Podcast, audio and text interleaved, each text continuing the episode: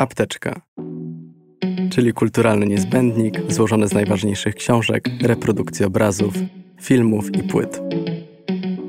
Moich rozmówców i rozmówczynie pytam o to, co przynosi im spokój, napędza do działania i ratuje w momentach kryzysu. Nazywam się Mateusz Roesler i zapraszam do słuchania cyklu. Emily Pine. Dzień z życia. Rozmawiał i przełożył Mateusz Roesler.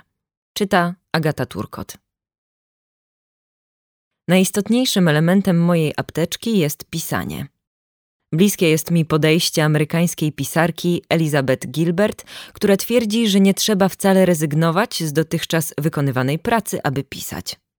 A ja kocham wykładać i podobnie jak wielu innym osobom trudno mi wygospodarować kilka wolnych godzin w trakcie dnia, które mogłabym przeznaczyć na pisanie. Odkryłam jednak, że aby się kreatywnie realizować, nie muszę wcale ustawiać swojej codzienności na nowo.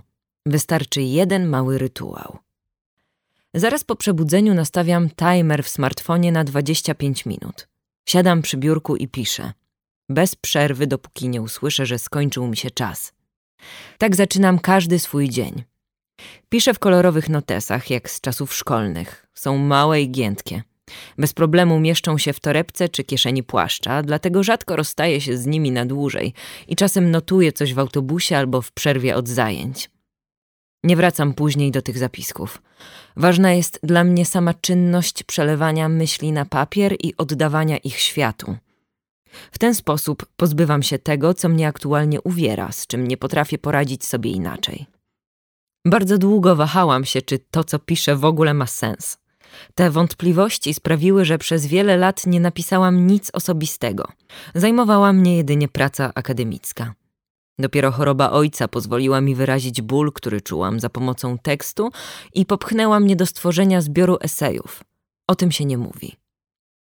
Inspirują mnie autorki, które eksperymentują z formą eseju, korzystają z niej zarówno po to, by opisać własne doświadczenia, jak i rzucić wyzwanie światu, w jakim przyszło im żyć, zakwestionować utrwalony porządek rzeczy. Cenię sobie szczególnie pisarstwo Meghan Daum, Joan Didion, Ariel Levy i Roxane Gay. Cieszę się, że ta szczególna tendencja do opisywania rzeczywistości w ostatnich latach zyskała również popularność w Irlandii. Ogromne wrażenie zrobiły na mnie książki Konstelacje, refleksje nad życiem Sinet Gleason, Duch w gardle Direnni Nirifa i Zwłoki, moje ciało i inne horrory Sophie White, która niezwykle szczerze pisze o własnym alkoholizmie. Wczytując się w ich wyznania, czuję się odważniejsza i pragnę postawić sobie literacką poprzeczkę jeszcze wyżej. Podobnie w muzyce skłaniam się ku artystkom, które nie hamują swoich emocji. Mam na Spotify playlistę, którą nazwałam Kobiety z gitarami. Są tam kawałki Amy Langford, Angie McMahon, P J Harvey, Tori Amos, Fiony Apple i Kate Bush. Mam duży sentyment do utworu Pie z albumu Ariel, tej ostatniej. Wiele lat temu podarował mi go mój partner, gdy zżerał mnie stres podczas pierwszego dnia w nowej pracy. Pomogło, dlatego pomyślałam, że byłoby wspaniale, gdyby piosenka stała się remedium także dla dwóch nastoletnich bohaterek mojej najnowszej powieści, Rów i Pen. Z początku chciałam, by akcja, pierwotnie miałam zamiar zatytułować ją tak samo jak piosenkę Bush, Running Up The Hill, była zapisem roku z życia postaci. Koncepcję jednego dnia zaczerpnęłam oczywiście z Ulissesa Jamesa Joyce'a. Wierzę, że czasami wystarczy tylko tyle, by zmieniło się nasze życie. Jedno miłe słowo, pomocny gest lub rozmowa z kimś, kto rozumie, z czym się zmagamy. To właśnie daje nadzieję. Pomaga przetrwać nawet największy kryzys i uwierzyć, że jednak jest się coś wartym. Dla mnie był to dzień, w którym mój wydawca zaproponował mi, by jeden esej zamienić w całą książkę.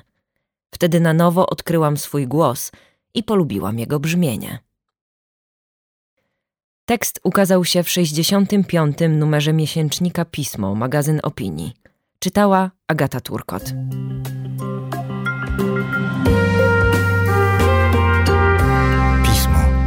Magazyn opinii.